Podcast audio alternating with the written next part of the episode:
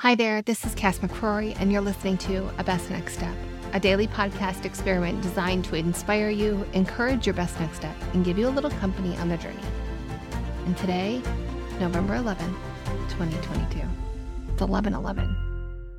Now, I am one of those people that sees these aligned numbers and I think something magical is going to happen.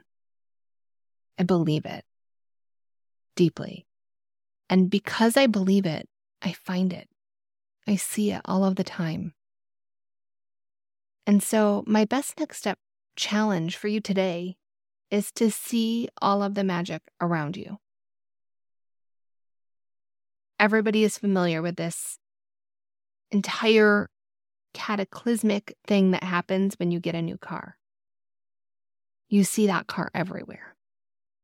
I get a new car, and all of a sudden, that new car exists in 17 different iterations in the parking lot of the grocery store. And I don't know which one's my car anymore. I see it on the thruway, I see it on the side streets, I see it parked at the mall. And it's really not that the car is now just in rapid circulation everywhere, it's because we're here to notice it. And so, your best next step challenge today is to notice the magic. Notice it. And if you want to take it even another best next step level, I want you to think it. You can do it aloud, you can do it in your head and say, ah, thank you. I see that. I see that magic that you just did there, universe. I like it. Let's let's get some more of that, please. This is always available to us. It doesn't have to be November 11th. It doesn't have to be 11:11 on the clock. It doesn't have to be 1:11 p.m. or a.m.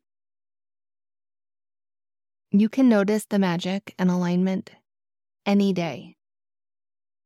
And it's a best next step because you take it. That's true of all of these steps. The magic isn't in the thinking, it's in the action. Best next step? Let's take it together.